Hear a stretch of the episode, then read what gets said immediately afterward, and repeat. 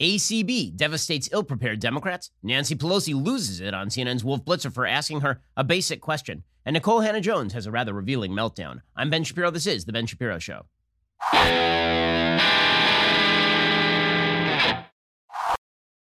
The Ben Shapiro Show is sponsored by ExpressVPN. Your data is your business. Protected at expressvpn.com slash Ben. Well, yesterday was another good day for Amy Coney Barrett. It turns out that she's very good at her job. She's also very good at defending herself and defending her judicial philosophy. Democrats, however, are not particularly good at their job, which was to somehow paint Amy Coney Barrett as a deplorable, paint her as a crazy right winger who is basically using the Constitution as a guise for her own political viewpoint. They did not succeed in this. And so, as per our usual arrangement, they've decided to change the terms of the debate itself. We are now living in a world where terms randomly shift definition in chameleonic fashion. It's really impressive. Court packing over the last week turned from a very clear and concise term referring to adding seats to a court in order to change the political constituency of that court into filling seats that are open. Okay, that that that just happened. And Democrats went, they started it, and then the media went along with it. And suddenly it became rote to suggest that it is court packing if you fill open seats or if you hold open seats because you do not wish to confirm somebody of the opposite political party. That is not, in fact, court packing. Well, now, as we are about to see, the Democrats are starting to trot out a new narrative and that new narrative is that the term sexual preference is homophobic. Sexual preference itself, that term, is homophobic. And they're trying this one. When you are losing the argument, you simply change the rules of the game. This is why, honestly, yeah, we say this is how you got Trump too often, but it is true. This is how you got Trump. People get so angry at the Calvin ball that Democrats and the media are constantly playing that they're like, we're sick of the BS. Just bring the guy who's going to break everything. Just, just the guy who's going to just bring that guy, because there is nothing quite as irritating as watching people change the rules of the game in real time and then declaring that they are the defenders of fairness, decency, and light. So I'll explain how all of that happened as this show develops. But let's begin with Amy Coney Barrett herself. So Coney Barrett is an excellent judicial candidate. She has a very clear and concise judicial philosophy. She understands originalism really well, and she expresses it really well here was Judge Amy Coney Barrett of the Second Circuit Court of Appeals yesterday explaining the role of a judge in a democracy. Part of the rationale for courts adhering to the rule of law and for judges taking great care to avoid imposing their policy preferences is that it's inconsistent with democracy. Nobody wants to live in accord with the law of Amy. I'm sure my children don't even want to do that. So I can't, as a judge, get up on the bench and say, you're going to live by my policy preferences because I have life tenure and you can't kick me out if you don't like them. So she understands the rule of a judge, what, what a judge is supposed to do, unlike Democrats and Democrat appointees who believe that a judge's job is simply to define the universe for everybody else. Amy Coney Barrett continued along these lines. She says, It's not up to me to update the Constitution. We have an amendment process. If you wish to update the Constitution, that is up to Congress, it is up to the states. They can do all of this. Here's Amy Coney Barrett saying she is not, in fact, the ruler of the universe. You said you're an originalist. Is that true? What does that mean in English? Okay, so in English, that means that I interpret the Constitution as a law, that I interpret its text as text, and I understand it to have the meaning that it had at the time people ratified it. Okay. So that meaning doesn't change over time, and it's not up to me to update it or infuse my own policy views into it. Okay, this kind of stuff ticks Democrats off to no end because, of course, they want justices to impose their own policy views on the Constitution so long as they are from the left. And in order to justify that, they have to openly state or imply that originalists are actually just liars. They don't actually care about the original meaning of the Constitution. They're just using that as a guise in order to forward their own political agenda. Sort of like how the 1619 Project suggests the Declaration of Independence was a bunch of lies written and designed in order to protect slavery, which of course is untrue. People on the left pretend that originalism is about somehow shoehorning in your right wing policy preferences into the law via this document, the Constitution. Well, that's a lot of projection because it is the Democrats, it is Democrat appointees who have historically shoehorned their own policy preferences into law. In fact, you can see this statistically. Ilya Shapiro of Cato Institute pointed out that during the 2019 Supreme Court term, there were 67 decisions. The four justices appointed by Democrats voted together 51 times out of the 67. Republican appointees only voted together 37 times. In other words, there's a lot of difference between how Republican appointed justices vote. People are heterodox in how they approach these issues if they are originalists or textualists. On a fundamental level, Republican appointees don't see their job as policy preference, they see their job as interpreting the law faithfully. But Democrats only celebrate the court when the court is doing their policy preference. This is why they love Roe versus Wade so much. Roe versus Wade is a terrible case legally. Even its own advocates will admit it has nothing to do with the Constitution. It's why some of the most celebrated positions in constitutional law are positions the left loves, specifically because they have nothing to do with the Constitution. And some of their favorite quotes are things like this from Planned Parenthood versus Casey, where they say that every person in the United States, quote, has the right to, quote, define one's own concept of existence, of meaning, of the universe, and of the mystery of human life. Well, if they really believe that, then presumably you'd be able to decide that on the level of a locality or a state. But what they really mean is that the Supreme Court is to, going to define for everybody their, their specific definition of the concept of existence, meaning, the universe, and the mystery of human life. What the hell does that have to do with the Constitution? Democrats see nothing but wonder in Supreme Court justices declaring that ju- the judiciary has been delegated enforcement of a quote charter protecting the right of all persons to enjoy liberty as we learn its meaning. In other words, the Supreme Court gets to be the evolving standards of decency by which we are all judged. Another Supreme Court quote, evolving standards of decency. They don't say that when we have evolving standards of decency, we get to vote on those evolving standards of decency. That's just called a democratic republic. They say that they get to cram down on all of us their own evolving standard of decency. They believe that they get to make law via emanations and penumbras from the Constitution. That's Griswold versus Connecticut of 1965. It was on that slim reed that Roe versus Wade is based. This is what Democrats want from the court. But this is not what originalists do. And this is why Democrats are so angry at originalists like ACB. Because number one, they don't like originalism. Originalism defeats their definition of the court. And two, originalism gives the lie to their cynical viewpoint, which is that judges ought to basically impose their own vision of the law on the rest of the country. So ACB continued along these lines. She explicitly rebuked essentially the Barack Obama vision of a judge. So Barack Obama infamously stated that he wanted judges with empathy and life experiences because their life experiences would help them define how they made judgments. ACB said, um, I have interesting life experiences. They have nothing whatsoever to do with how I judge a case. While my life experiences, I think, you know, I hope have given me wisdom and compassion, they don't dictate how I decide cases. Um, because, you know, as we discussed before and have discussed a couple of times, sometimes you have to decide cases in ways where you don't like the result. So while I hope that my family has made me a better person and my children definitely have given me new perspectives on life, I still, in, a, in, applying the law and deciding cases, you know, don't let those experiences dictate the outcome. Okay, so normally the way that the Democrats fight this sort of thing is by claiming that the person doesn't have empathy, that the that the judicial nominee is cruel and vicious for not using their own life experiences, not looking into their hearts before interpreting constitutional law. There's only one problem. Amy Coney Barrett is a particularly sympathetic figure. She is not only a very brilliant legal mind, she also happens to be a mom of seven, and uh, she's very personable. And this came across very well in the hearings yesterday. Here was Amy Coney Barrett talking about her adoption of two children from Haiti. When Jesse and I were engaged, we met another couple who had adopted, in this instance, it was a couple who had adopted a child with special needs. And then we also met another couple who had adopted a few children internationally. And we decided at that point, while we were engaged, that at some point in the future, we wanted to do that ourselves. Um, and I guess we had imagined initially that we would have whatever biological kids that we had decided to have and then adopt at the end. But after we had our first daughter, Emma, we thought, well, why wait? Okay, well, that does not seem like an unsympathetic terrible person to me, which is what Democrats would prefer to paint her as. They would also prefer to paint her as a racist. It makes it kind of difficult when she's obviously not a racist. So here was ACB yesterday talking about the George Floyd video and watching it with her two black children.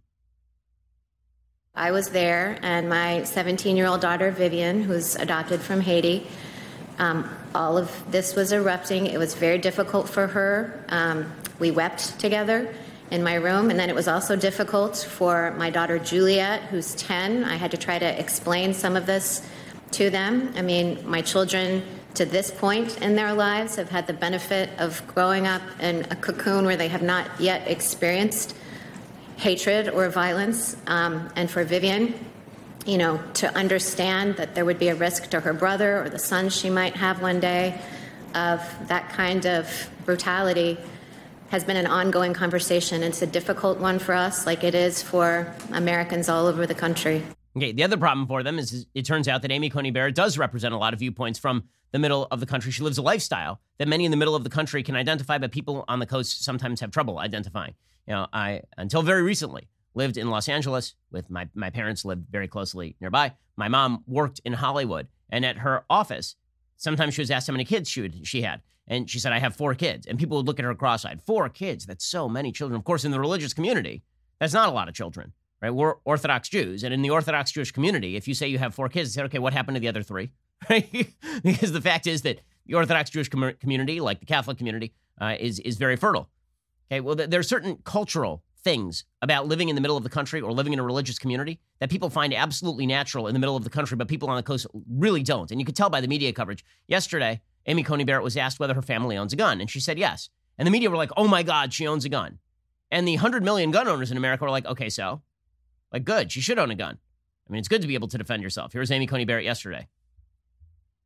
When it comes to your personal views about this topic, do you own a gun?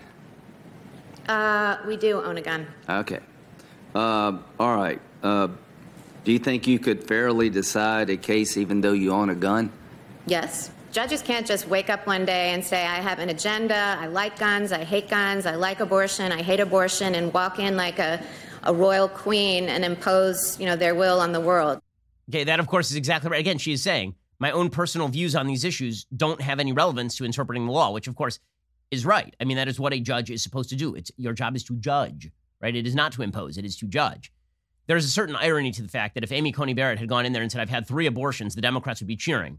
But if she says that her family has a gun, the Democrats are scared beyond all measure. It does say something about the relative moral viewpoints of the various political sides. The, the most viral moment from Amy Coney Barrett yesterday happened when she was asked specifically by John Cornyn of Texas to show the notes that she was using during the hearing. So all of the Democratic senators, they, they brought like big binders of notes to try and question Amy Coney Barrett.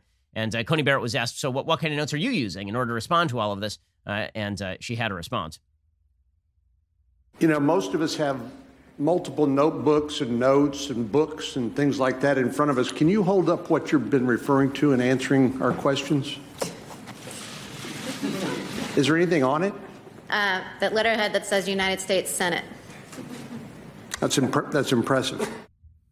Well, Slay Queen, but actually, like Slay Queen. That's kind of awesome, right? That's kind of awesome. The fact is, as we will see, when it came to her running circles around the Democrats intellectually, it was it was fairly obvious. And Democrats tried, tried to get their viral moments, but they completely failed.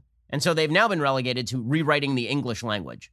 We'll get to that in uh, in just one second. First, we need to talk about the fact that when you are running a business, HR issues actually matter. HR issues can absolutely kill you. Wrongful termination suits, minimum wage requirements, labor regulations. And HR manager salaries, they are not cheap. They average $70,000 a year. Bambee, it's spelled B A M B E, was created specifically for small businesses because you don't actually want to spend your time doing HR. All you want to do is create products and services for others, but you're going to need to cover HR or it could cost you hundreds of thousands or millions of dollars. You can get a dedicated HR manager from Bambee, craft HR policy, maintain your compliance, all for just 99 bucks a month. With Bambee, you can change HR from your biggest liability to your biggest strength. Your dedicated HR manager is available by phone, email, or real time chat. From onboarding to terminations, they customize your policies to fit your business and help you manage your employees day to day, all for just 99 bucks a month. Month to month, there are no hidden fees. Cancel anytime. You didn't start your business because you feel like spending time on HR compliance is super fun. There's a reason that everybody hates Toby on The Office. And the fact is, what you need is HR, and you need HR done quickly and easily and inexpensively. And Bambee can get it done for you right now. Go to Bambee.com slash Shapiro right now. Schedule your free HR audit. That is Bambee.com slash Shapiro, spelled BAM to the B-E-E.com slash Shapiro. Go check them out right now. Okay, so the Democrats spent the entire time trying to do gotchas against Amy Coney Barrett. That was their big thing. They were going to gotcha Amy Coney Barrett over and over and over. Well, there's one problem, which is that back in 1993, Democrats established a rule. It was called the Ginsburg Rule. It was named after Ruth Bader Ginsburg because Ruth Bader Ginsburg was an ACLU litigator who had argued in favor of legalizing prostitution against separate prisons for men and women, and she had speculated that there was a constitutional right to polygamy. That was back in 1993. And Republicans were preparing to ask her all of these difficult questions. And so Democrats came up with a rule. This rule was actually crafted, handcrafted by one senator from Delaware named Joseph Biden. He came up with the Ginsburg rule. The rule was that you could not actually ask a question or allow judges to answer questions on issues likely to come before the court or make any statement that would create the appearance that they are not impartial. So Senator Biden said that between 19 that, that basically nominees never testified during confirmation hearings prior to 1955. In 1949, there was a nominee who was called to testify and refused and was still confirmed. This is all according to Heritage Foundation. Biden warned senators not to ask questions about how Ginsburg will decide any specific case that may come before her. Ginsburg followed Joe Biden's roadmap.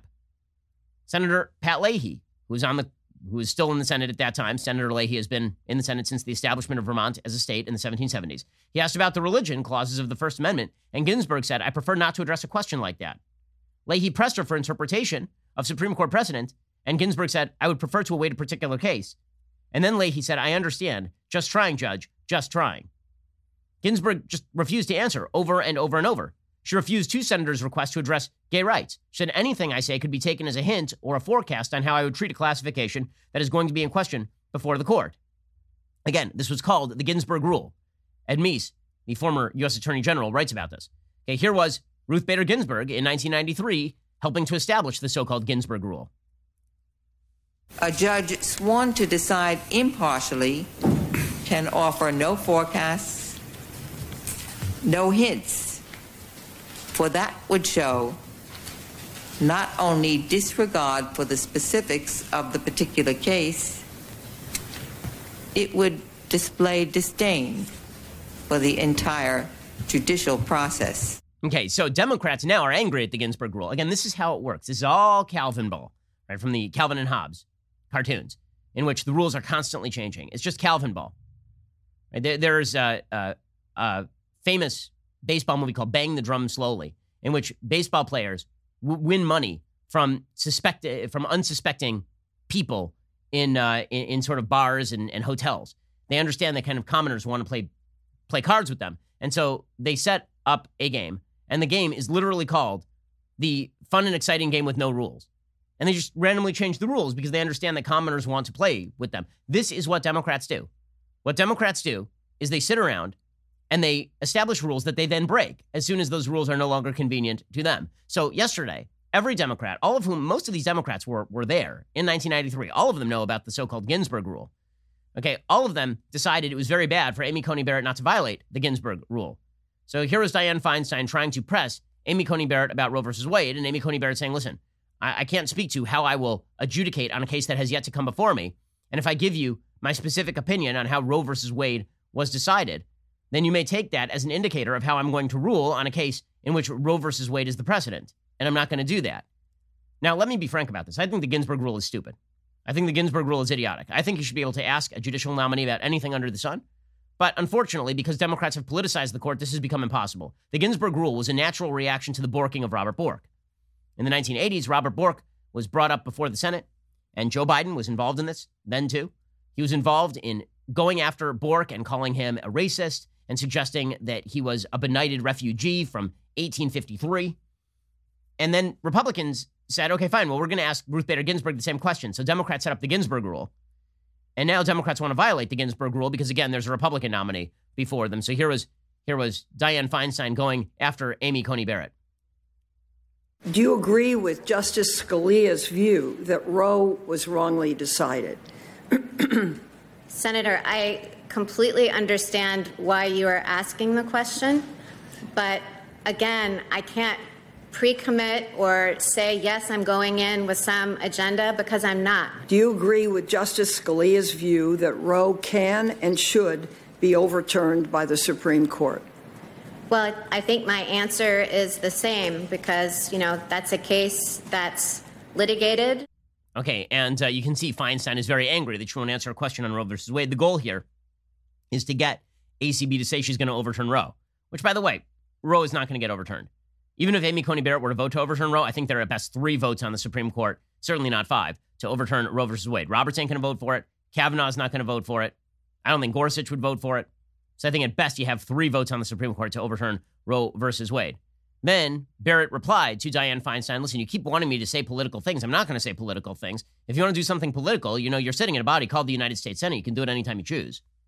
Any issue that would arise under the Affordable Care Act or any other statute should be determined by the law, by looking at the text of the statute, by looking at precedent, um, the same way that it would for anyone. And if there were policy differences or policy consequences, those are for this body. Um, for the court, it's really a question of adhering to the law and going where the law leads and leaving the policy decisions up to you. That, of course, is exactly right. Okay, so now the Democrats start to get more and more desperate. So Amy Klobuchar tries to ask ACB about Roe in a different way. She asks whether it constitutes quote unquote super precedent. Super precedent is a case that is so well established in the American political system that it would be impossible to overturn it, regardless as to whether there are legal flaws in the reasoning of the case. So Brown versus Board is a clear and obvious example of what Supreme Court scholars have called super precedent, precedent that will never be overturned simply because it has been so deeply embedded in the life of our nation, right? Marbury versus Madison is super precedent. Roe versus Wade is clearly not super precedent because super precedent is something that is so well established there is no debate over it any longer. Like there is no debate over segregation in the United States. There's no debate over whether it is legal. There's no debate over whether it is good. There's no debate over whether the 14th Amendment allows it, right? It is super precedent. There's debate every single day, every single day over Roe versus Wade because Roe versus Wade was not only precipitously decided, it was wrongly decided. So it is certainly not super precedent. Okay, so in a second, we'll get to Amy Coney Barrett's answer on that particular question. First, let us talk about the fact that uh, you're spending an awful lot of time on that sofa lately. And if you do not have an Allform sofa, I honestly don't even know what you're doing with your life. I mean, this is like an incredible, incredible sofa because it's not going to cost you a fortune. It's incredibly durable. It is super comfortable. So comfortable, in fact, that when I have relatives come over, people sort of fight on who gets to sleep on the Allform sofa because the sofa is more comfortable than many of the beds in our house. If you've been listening to the show for a while, you've heard me talk about my Helix sleep mattress. Well, the same people make Allform sofas. Allform makes premium customizable sofas and chairs shipped directly to your door.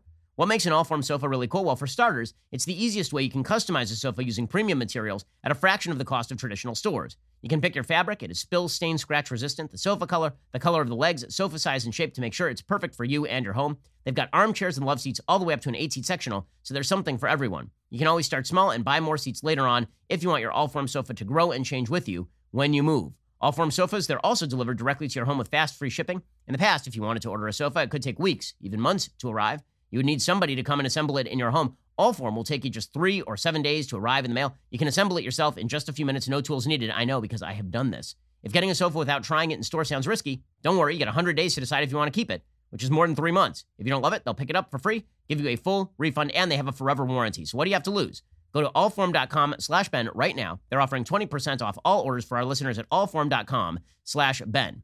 Again, that is allform.com slash Ben. As I say, our allform sofa is tremendous. We have the the sectional with uh, its chaise. It, it's a three seat sofa with chaise in the sand color with espresso legs. It's fantastic. Everybody loves it. Go check it out right now. Allform.com slash Ben. Okay, so the Democrats grow increasingly desperate during this hearing with ACB. Uh, so Amy Klobuchar confuses herself by asking Amy Coney Barrett about super precedent, and it doesn't go great for uh, Amy Klobuchar. Is Roe a super precedent? How would you define super precedent? I, I, I actually, I might have thought someday I'd be sitting in that chair. I'm not. I'm up here, so I'm asking Okay, you. well, people So- use super precedent differently. Okay. The way that it's used in the scholarship and the way that I was using it in the article that you're reading from was to define cases that are so well settled that no political actors and no people seriously push for their overruling. And I'm answering a lot of questions about Roe, which I think indicates that Roe doesn't fall in that category. Owned with facts and logic. Amy Coney Barrett for the win. I mean, this is why you don't leave open ended. I mean, Klobuchar's a lawyer. Don't ask questions you don't know the answers to. If you have a definition of super precedent, lay it out there and then ask Amy Coney Barrett whether it fulfills the definition. If you allow Amy Coney Barrett to set the definition of super precedent, of course, she's going to define it in the way that she has defined it before. Amy Klobuchar did not look good in that exchange. It got progressively worse for Democrats. Dick Durbin, who's an idiot, started berating Amy Coney Barrett over Indiana gun laws, which like I wasn't aware that she set Indiana gun laws or that she's a legislature, uh, that she's a legislator in the Indiana State Assembly or anything. Here is uh, Senator Dick Durbin being an idiot. We know how it works Where you live, you know how it works. There's a traffic between Chicago, northern Indiana, and Michigan going on constantly. Gun shows are held in Gary, Indiana, and other places. And when they're selling these firearms without background checks, unfortunately, these gangbangers and thugs fill up the trunks of their cars with firearms and head into the city of Chicago and kill everyone from infants to older people. It just, it's a horrific situation. Okay, so what does that have to do with uh, Amy Coney Barrett exactly? The answer is uh, nothing. Cory Booker, Mr. Potato Head, the worst actor in the United States Senate, put on his angry eyes to question Amy Coney Barrett, and then he blinked very seriously. And then he articulated all of his words because he is the worst. And mouth, man. Here is, here is Senator Cory Booker from New Jersey questioning Amy Coney Barrett on whether she supports white supremacy. Yes, I'm sure she I'm sure that she is a member of the KKK with her two adopted black children. Go, Senator Booker. I want to just ask you very simply, and I, I imagine you'll give me a very short, resolute answer. Um, but you condemn white supremacy, correct? Yes. Thank you. I'm glad to see that you said that. I wish our president she literally uh, cannot believe would say that so resolutely and unequivocally as well. And she's like, "What in the f are you talking about, Cory Booker? Are you an idiot?" And the answer is yes. Cory Booker is in fact an idiot. So like the looks, I mean, I, I'm old enough to remember that vice presidential debate where Kamala Harris was was doing the fake laugh and the weird smirk. Amy Coney Barrett's facial expressions are so much more slay queen than Kamala Harris's. It's not even close. She's looking at him like, "Are you a dumbass?" And the answer, of course, is he is. He is, in fact, a dumbass. It got even worse than that. So we'll save the, the very the very best for last. But Mazie Hirono asked a couple of questions. One of them was so beyond the pale stupid that it is nearly impossible to describe how stupid it is. It was immediately picked up by the media and turned into a bizarre narrative. They they literally shifted dictionary definitions to meet democratic talking points. We'll get to that in a second. But she also asked, this was her less dumb question. Okay, let's get to her less dumb. So Mazie Hirono, the stupidest person in the in the United States Senate, she is a moron. I mean, a pure, full scale moron. IQ of a potato. And I don't even mean like a baked potato. I mean like a raw potato pulled directly from the ground, a full on tuber pulled directly from a field. That is the brain power of Mazie Hirono, the Democrat from Hawaii. She asked ACB randomly if she had ever committed sexual assault. I'm going to go no on that one. So we've now been asked whether ACB is, uh, likes white supremacy and also if she is a rapist. Uh, was did she just have this one left over from the Kavanaugh hearings or what? Here's Mazie Hirono. I ask each nominee these two questions, and I will ask them of you. Since you became a legal adult, have you ever made unwanted requests for sexual favors or committed any verbal or physical harassment or assault of a sexual nature? No, Senator Hirono. Have you ever faced discipline or entered into a settlement related to this kind of conduct? No, Senator. She's trying so hard not to laugh right now. because what in the hell? You, you literally just spent time in a Supreme Court hearing asking a Catholic mother of seven whether she has engaged in sexual harassment or assault. Mm hmm. Yeah, man. Yeah. We'll get to more on this in just one second. First, Pure Talk believes in American values and that when people say free, they should mean, you know, actually free. When you switch to Pure Talk today, you will get a free Samsung 5G smartphone. No four line requirement, no activation fee, just a free Samsung that's built to last, rugged screen, quick charging battery, top tier data security. Qualifying plans start at just 35 bucks a month for unlimited talk, text, 15 gigs of data, and a mobile hotspot. Pure Talk gives you phenomenal coverage on America's most dependable 5G network. It's the same coverage you know and love, but for half the price of the other guys. The average family will save almost $1,000 a year. So, I challenge you to choose a company that actually shares your values. Let Pure Talk's expert U.S. customer service team help you make the switch today. Go to puretalk.com slash Shapiro to claim your eligibility for your free brand new Samsung 5G smartphone. Start saving on wireless today. Again, go to puretalk.com slash Shapiro. Switch to my cell phone company. I've been using Pure Talk for years at this point. I can tell you their coverage is excellent. I trust them. You can too. Go to puretalk.com slash Shapiro and switch to my cell phone company today. puretalk.com slash Shapiro. And then we got Sheldon Whitehouse. I mean, this is these are the people you elect, folks. I have a question. Do you want to give any of these people more power? Like, you can say that the Republicans in the Senate are, are idiots. You can say that the Democrats in the Senate are idiots. Okay, if they're all idiots, why do you want to give them more power? I don't understand. I really do not understand. Americans keep saying how much they hate Congress and how much they hate the president and how much they hate the federal government. And then they're like, but what if we gave them more power? Okay, here is brilliant, brilliant Sherlock Holmesian sleuth Sheldon Whitehouse from Rhode Island. Yeah, this guy is just this is this is me trying to explain you know, Talmudic injunctions about how to set up an Eruv to people who don't even know what a Jew is. This is like, what is he even doing right here? I don't, I don't know. He takes out a chart to explain how this is all driven by money, money. Sheldon Whitehouse. He takes out a chart. He he first took out a chart. I have to say, he took out a big sign and it said the scheme, as though it was one of those act breaks in a Tarantino film. He put up like a placard that said the scheme, and then you sort of expected, you know, like Tom Sizemore to walk out and start speaking in jargon to Harvey Keitel or something. He said the scheme. Hey, then he uh, he takes out a sign that has on it a bunch of words that have very little to do with each other and a bunch of money signs, and he starts explaining this thing like Charlie Day, and it's always it's always sunny in Philadelphia. Uh, here, here we go, Sheldon Whitehouse. And, and by the way, the point that he's making is that conservative groups want conservative justices appointed. That's his point. And, and he starts like taking yarn and using it like Carrie on Homeland to, to make one of these giant FBI boards. Sheldon Whitehouse, genius, Sherlock Holmesian sleuth. In all cases, there's big anonymous money behind various lanes of activity. One lane of activity is through the conduit of the Federalist Society. It's managed by a guy, was managed by a guy named Leonard Leo, and it's taken over the selection of judicial nominees. All the same funders over and over again, bringing the cases and providing this orchestrated, orchestrated chorus of amici. Then the same group also funds the Federalist Society over here. It was an 80 to 0, 5 to 4 partisan rout, ransacking. that clip, and then there's a cutaway to Lindsey Graham, and Graham's like, "What? What did they put in this guy's coffee? What in the world is going on?" It did not go great for Sheldon Whitehouse. By the way, uh, Cruz then blowtorched Sheldon Whitehouse. He pointed out, you know who spends an awful lot of money on uh, on legal issues? Everyone including the left. And sometimes for good, sometimes for bad. And the fact is that the, the court system in the United States has routinely been used in order to make certain laws illegal, in order to strike down certain laws.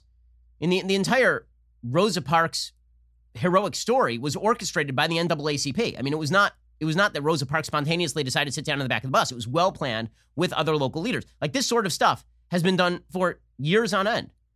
Right? Brown versus Board was a legal strategy that was undertaken by the NAACP. Like th- th- this notion that that political groups don't spend money in the in the realm of law is bizarre. Here is Cruz just going after Sheldon Whitehouse and blowtorching him. The senator from Rhode Island talked about big corporate powers without acknowledging that the contributions from the Fortune 500 in this presidential election overwhelmingly favor Joe Biden and the Democrats. So, all of the great umbrage about the corporate interest or spending dark money is wildly in conflict with the actual facts that the corporate interests that are spending dark money are funding the Democrats. Okay, that of course is exactly true. Okay, so this brings us to the the key moment of the entire day. It had nothing to do with Amy Coney Barrett because Coney Barrett will be confirmed. What it had to do with is again this absurd move to redefine basic terms of language in order to drive narratives. It's incredible. We've watched it happen again with court packing in the last two weeks, and now we're watching it happen with the term sexual preference. So, sometime yesterday, there was a producer for Lawrence O'Donnell who got angry at Amy Coney Barrett because she used the term sexual preference, which is a widely used term. It's been used by the gay advocacy magazine, The Advocate. Joe Biden used it less than five months ago during a debate, I believe, uh, or, or at least during a rally. And and Judge Amy Coney Barrett used it when she was speaking about sexual preference, meaning like, are you straight or are you gay or are you bisexual? There is nothing discriminatory about the term sexual preference. Nothing. Okay, this this they, they've tried. So this guy got angry. He said sexual preference suggests that we have a choice in how we choose to prefer things. Well, no, actually, it, it doesn't suggest that at all. We have lots of preferences in our daily life that are biologically driven. Many of them. Right? The, the, the term sexual preference has been widely used for decades at this point. In fact, sexual preference was a term that was widely used in the gay community for, for many years. It's used right now.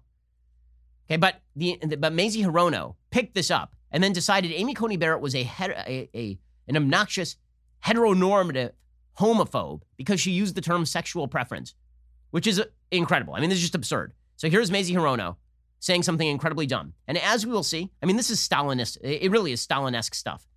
The dictionary, Webster's dictionary, went in and revised their definition of the term sexual preference to reflect this newfound umbrage taken by Democrats. So within 30 seconds of Democrats redefining the term sexual preference to be offensive, Webster's dictionary redefined its own definition. Okay, this is Stalin disappearing people from the photos. Here's Mazie Hirono originally laying out this idiocy. Not once, but twice, you use the term sexual preference to describe those in the LGBTQ community. And let me make clear sexual preference is an offensive and outdated term.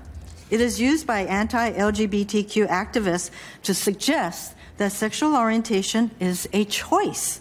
It is not. Sexual orientation is a key part of a person's identity. That sexual orientation is both a normal expression of human sexuality and immutable. Okay, and again, Coney Barrett's looking at her like, "What are you talking about? I haven't suggested anything to the contrary. There, what are you? What? What in the world?" So Webster's dictionary. I mean, this is how fast these things. This is when we say that the institutions are stacked against not only conservatives but against reason. This is this is why our cultural institutions are stacked, and they are stacked on behalf of the left. They are willing to redefine dictionary terms in order to meet with democratic and woke fascisti approval. Okay, literally yesterday, yesterday, they went in and redefined Webster's dictionary, redefined the definition of preference. Okay, so the fifth definition of preference in Webster's dictionary up until yesterday was orientation, as in sexual preference. Okay, they went in, they redefined the term yesterday, as soon as this narrative started to take root, to say offensive, see usage below, orientation, sexual preference. It's offensive. Okay, they, they, they literally changed the dictionary definition of a term in order to meet with the approval of Democrats. It's incredible. I mean, that, that it really is impressive stuff. It's impressive stuff that the Democratic machine, the media Democratic complex, is so well oiled that within 30 seconds of a bull bleep, nonsensical, rhetorical move to redefine a long held American term, they'll just do it. No problem. This is gaslighting, it's deconstruction, it's, it's deconstructionism at its height. This is Jacques Derrida driving everybody up a wall in the name of leftist politics. If we don't have a common language, we can't have a common conversation, and maybe that's the goal. No common conversation. We'll, we'll, just we'll just shift the literal definition of human terminology in order to meet with particular political preferences. Preferences, by the way, is meant non-offensively there. Okay, so th- then the Democrats tried to come up with finally some sort of semblance of, of a narrative that they could pick up from all of this. Uh, they, they, tried to say that Kamala Harris did a good job with uh, Amy Coney Barrett. She did not. She did a terrible job. She spent the first 20 minutes of her 30 minutes basically giving a campaign speech from her basement it was not particularly inspiring. Here was Kamala Harris talking directly. She, she was supposed to question ACB. Instead, she's like, I'm going to use this time to talk directly to the American people. Oh, God, please, please don't.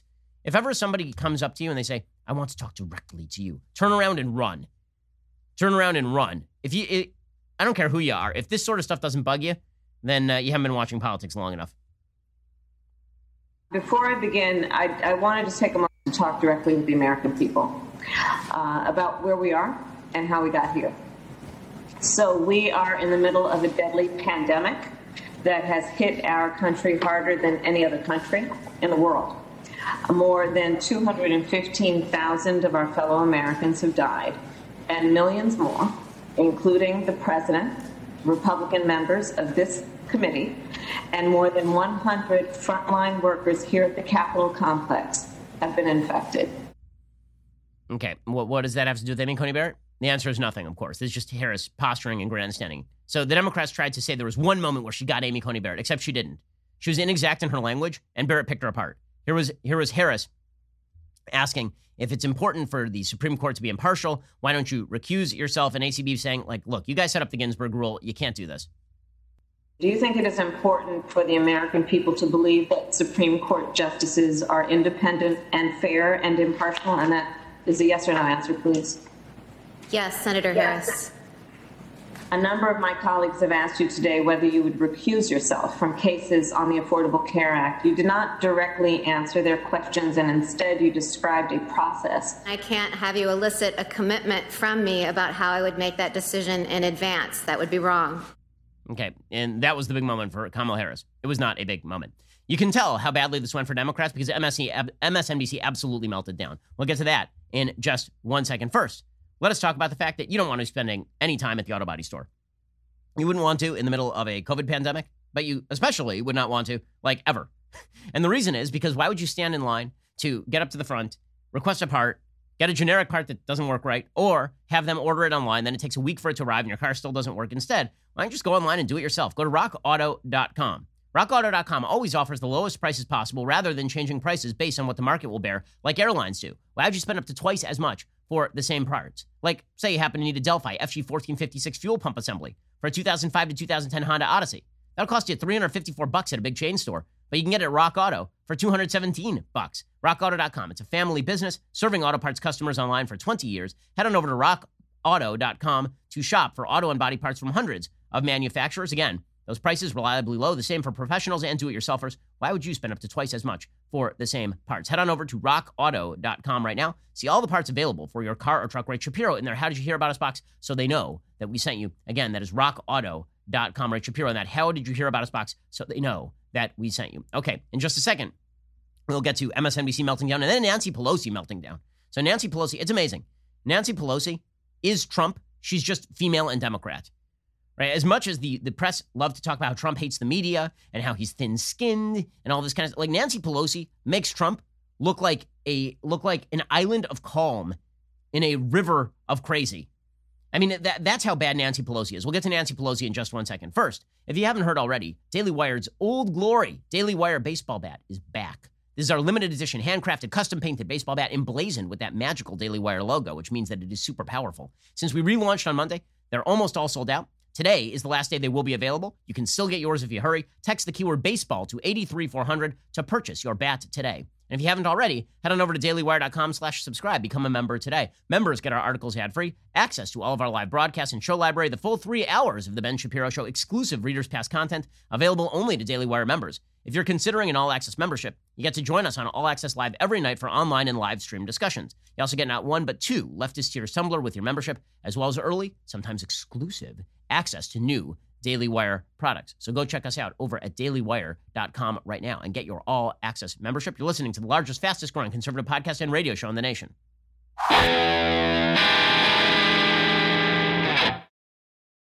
So the way you can tell that Amy Coney Barrett did really well last night is because all of the media talking heads were super, super angry at her. So Elie Mystal, who's lost it, uh, is now comparing ABC, ACB to the Proud Boys on MSNBC.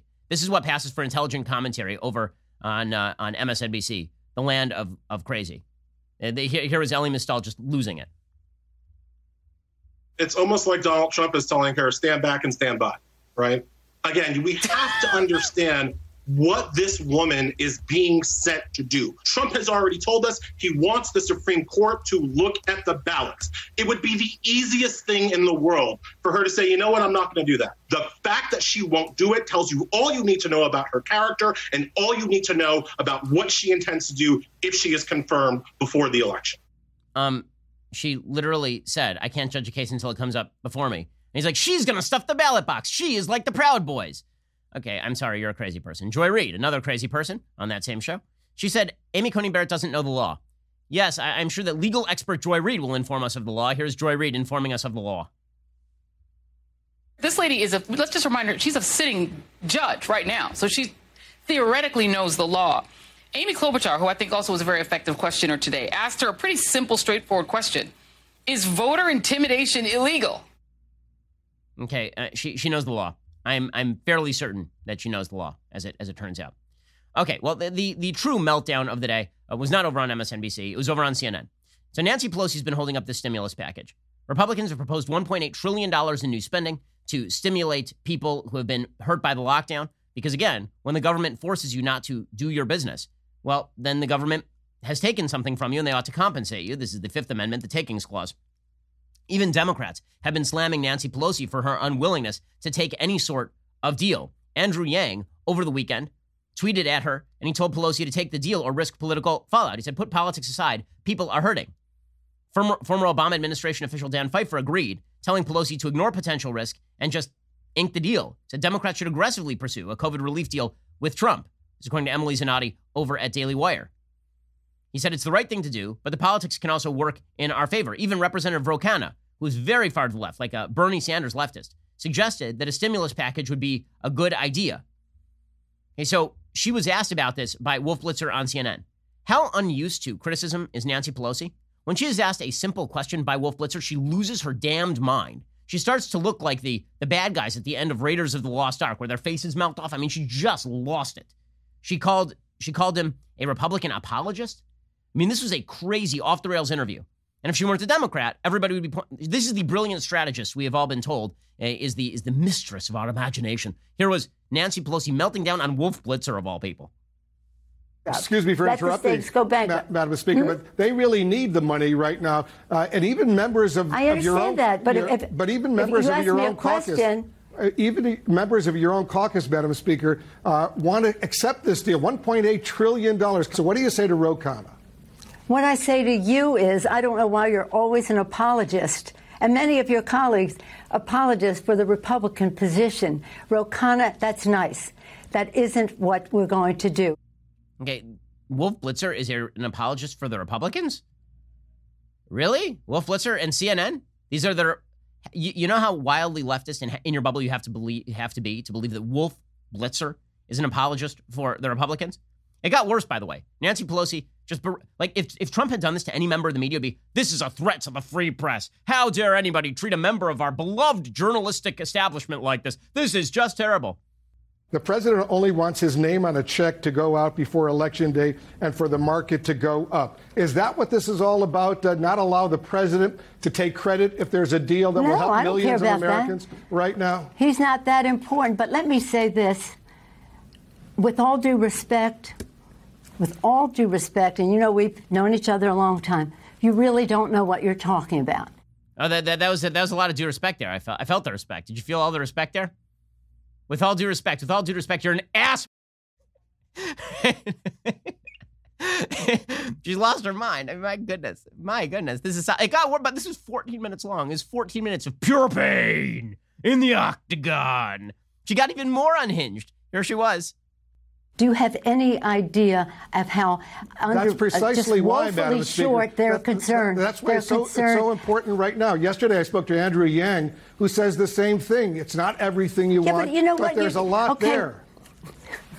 Honest to God, you really, uh, c- I can't get over it. I didn't come over here to have, you, so you're the apologist for the Obama, uh, excuse me, God forbid. Madam, Madam Speaker, Thank I'm, God I'm not an apologist. Obama. I'm asking you serious questions because so many people I'm are in desperate you, need we- right now. Let me Yeah. ask you this. Okay. When was the last time Let me, you let s- me respond to Well, let you. me- Uh, unbelievable. Okay, and then it concluded with her saying to Wolf Blitzer, "I feed poor people." What from your twenty thousand dollars Sub-Zero fridge with your thirteen dollar pints of of custom made gelato, Nancy? That's how you're feeding the poor. Here's Nancy Pelosi talking about, "I feed the poor people. Let them eat cake." Literally, we're talking about how you're not feeding the poor people. That's literally the topic of conversation. Is why won't you just sign a 1.8 trillion dollar deal to give people money in the middle of the greatest lockdown in modern American history? And she's like, "I feed poor people. I feed poor people nothing." Here is Nancy Pelosi concluding this brilliant interview with Wolf Blitzer. Remember, this is the most brilliant strategist of our time, we've been told. No, we you know are. Them. I'm, I'm just we saying, We represent them and we know them. as we We say, We know them. We represent them. don't let yes. the perfect be the enemy of the good, as they say It is here nowhere Washington. near perfect.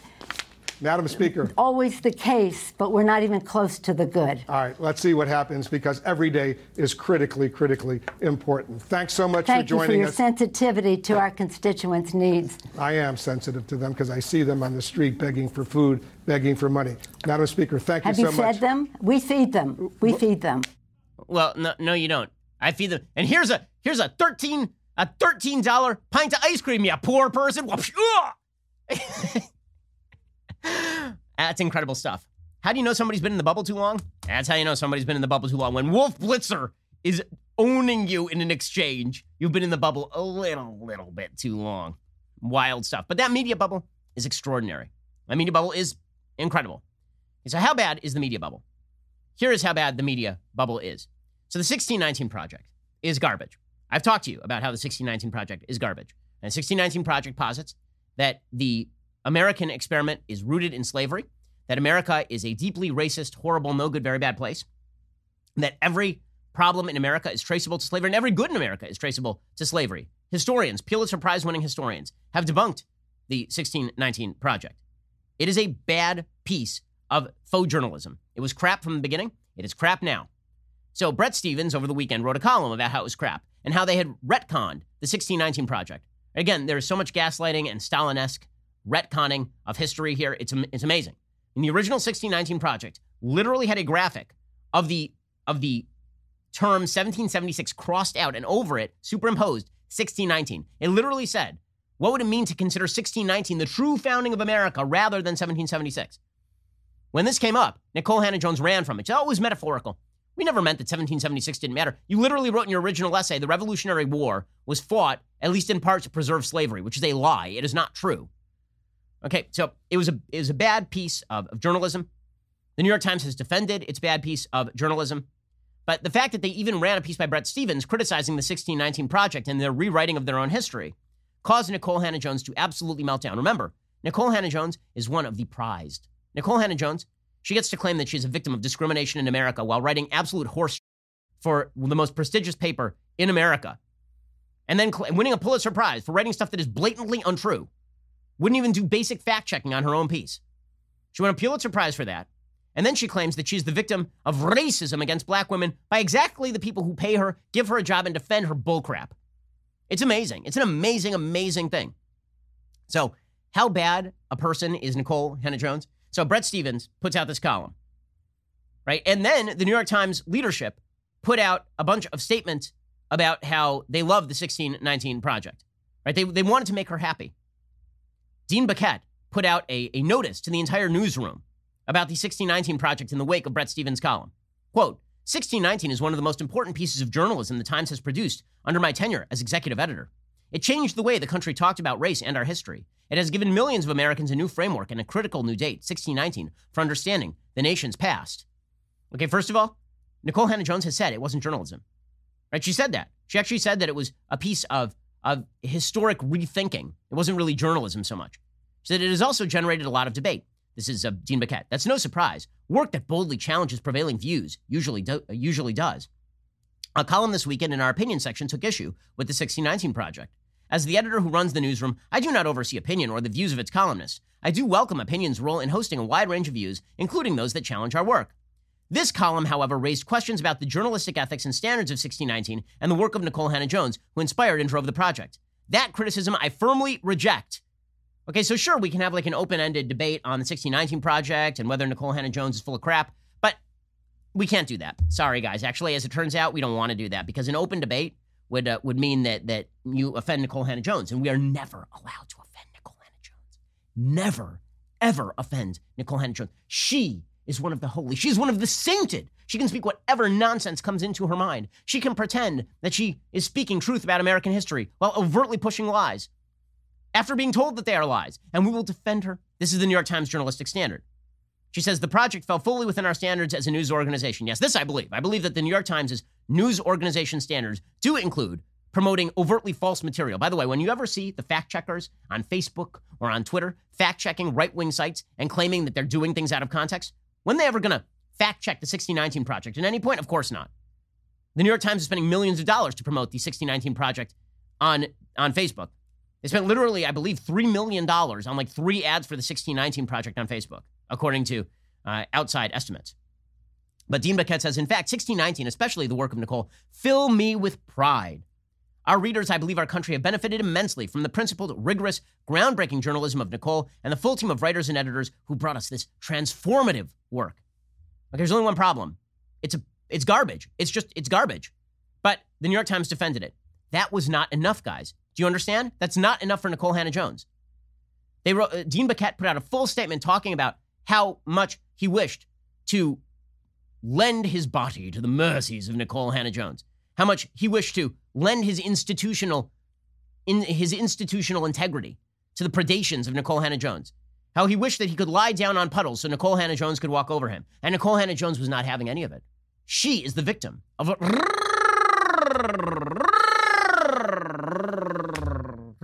racism. Oh, yes. According to the Washington Post, Hannah-Jones was livid. She let opinions editor Kathleen Kingsbury and Bret Stephens know it in emails ahead of publication. On the day, the National Association of Scholars called for the revocation of her Pulitzer. She tweeted that efforts to discredit her work, quote, put me in a long tradition of black women who failed to know their places. She changed her Twitter bio to slanderous and nasty minded mulatress, a tribute to trailblazing journalist Ida B. Wells, whom the Times slurred with those same words in 1894. Okay, number one, this ain't 1894. Two, she ain't Ida B. Wells. Ida B. Wells was reporting true things. Nikole Hannah-Jones is overtly, is overtly reporting false things. Ida B. Wells was slandered for her race. Nikole Hannah-Jones is being granted extra credit because of hers. If Nikole Hannah-Jones were not of diverse ancestry, if Nikole Hannah-Jones were just a white lady working for the New York Times writing stuff that turned out to be overtly false, she would be on suspension right now, especially if she'd been warned prior that the stuff that she was writing was not true. Hannah-Jones uh, now acknowledges that she should have been more careful with how she wrote certain passages. But my goodness, everything, everything for for Nikole. It must be wonderful to be able to simply reply to all of your mistakes and people pointing them out by claiming that it is an act of racism to point all of that out. Th- this is the wonderful thing about our woke culture, is that there are no limits to the woke culture. A couple more examples on the woke culture. This one is is fully insane. So there is a, a group called WNet Group. It's the parent company of New York's public television stations. They've now called for the resignation of the longtime chief executive, Neil Shapiro. They say he has not done enough to improve working condition for employees, especially those of color. So, what exactly did he do? Well, the big problem is that Neil Shapiro is uh, not a person of color. He is a former president of NBC News. He has led WNet since 2007. He uh, he apparently he apparently said that much of what has been written is inaccurate, misleading, or out of context. WNet has a workforce of 380 people, 70% of whom identify as white, which, by the way, is about the same constituency as the country. The country is uh, in the mid 60s in terms of uh, percentage white. Apparently, people are very angry at Shapiro. Why? Why are they angry at Shapiro? Not really because of what he has done with his uh, personnel, but because of this. You ready for this? This is how crazy people are. This is how crazy our woke race fascisti are. On June 1st, six days after George Floyd's death, Shapiro released a statement on WNet.org. Quote, Racism is a cancer in the soul of this nation. This has been an agonizing and painful week. Our hearts go out to so many, especially so for our African American colleagues. At the same time, it is a reminder of what drew many of us to public media to help build a more informed country with equal justice for everyone based on understanding and mutual respect. It sounds like a pretty woke statement, right? right? Racism is a cancer in the soul of the nation. And we have to show that equal justice is still a reality for black Americans, right? He's buying into the systemic American racism narrative, of course. This was bad, the statement. It was not good enough. So let's see. Well, let's play let's play racial jeopardy. Can you woke jeopardy? Here we go. Can you name for $400 what in that statement is the problem? Doon doon doon doon doon doon doon. Beep beep time's up. Okay, so what is the problem in the statement? According to the Inclusion and Diversity Council, they objected to Shapiro likening racism to cancer. Quote, it is our view that this represents your profound misunderstanding of our nation's history and its current reality. Racism is not an anomaly separate from us. Rather, it is woven into the fabric of this country and, in fact, our own institution. Amazing. Amazing. Amazing. Okay, also, they did something else that's bad, right? So, first of all, you're not allowed to say racism is a cancer. It's an inherent part of you. It's not something that you can remove from. It can never be removed. It is inextricably intertwined with your identity, racism, which means, of course, it's never healable because it's part of who you are. All you can do is shut up. All you can do is shut up and listen. My goodness. Okay, another point of contention between the Inclusion and Diversity Council, which again, the, these these institutions, when they talk about inclusion and diversity, it doesn't sound like they're very inclusive, like of anything. These are all Orwellian terms. The Inclusion and Diversity Council got mad because there was a, 30 sec- a 36 second video the company posted on its social media accounts on June 3rd. Set to a plaintive piano, this according to the New York Times, the video presented images of harmony between New York City police officers and citizens. In one photo, a black man in a hoodie is seen fist bumping a white police officer in riot gear. In another, a white police officer marches in a protest next to a black woman wearing a Black Lives Matter t shirt. The montage also showed a black woman embracing a police officer. The Inclusion and Diversity Council said the video displayed, quote, bias in favor of the police and WNet removed it. Removed it. By the way, how crazy is this council? So the company appointed a woman named Eugenia Harvey, an executive producer who had joined WNet in 2018, to a new position, Chief Diversity, Equity, and Inclusion Officer. The Diversity Council criticized Harvey's promotion. Why? Well, Harvey is black, but they hadn't been consulted before the move. They say being a black woman is not enough of a qualification to head diversity at a company like ours. This is a big deal. It was not treated with proper respect. We feared that Neil Shapiro was creating a shield for himself using a black woman as the shield. Okay, I'm sorry. If you choose to if you choose to kowtow to this sort of stuff, you get. You deserve every single thing that you get. And frankly, I am experiencing nothing but Schadenfreude for people who cave to this stuff and then are getting it good and hard. They deserve it. Speaking of people who are getting it good and hard, Meredith Ahr, who is uh, a in the NBC top unscripted executive, she is now out. She and NBC's former entertainment president have been accused of fostering a toxic workplace. The inquiry sprang from a Hollywood Reporter report on allegations of homophobic, misogynistic, and racist behavior, especially within the network's reality division. Sources say the investigator interviewed more than 60 current and former network employees and found that Ahr's behavior was not in line with the standards the company expects, especially from its senior leaders. Hilariously enough, who is Meredith Ahr? Well, according to Deadline Hollywood, go all the way back to May 2019. In NBC's ongoing advocacy for representation in key production roles, they've launched the network's first below the line initiatives. The two newly created pipeline programs focus on diversifying representation among production coordinators and production assistants. The new annual initiatives are spearheaded by NBC's scripted programming co presidents Lisa Katz and Tracy Pakosta, alternative and reality group president Meredith Ahr.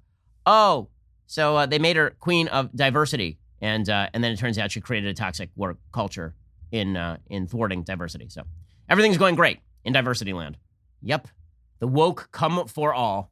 You can feed the alligator hoping it will eat you last, but you will still be eaten and probably not last. Alrighty, we'll be back here later today with two additional hours of content. We'll get to Mitt Romney's statements about Donald Trump. We'll get to Donald Trump tweeting out about Joe Biden. He tweeted, oddly enough, that that and uh, immorally enough, that Joe Biden was a resident of an old age home, which um, is on a meme level hilarious and on a political level, it's a bold strategy when you need to win people above 65 to call your opponent a member of an old age home. But you know, I'm not the president.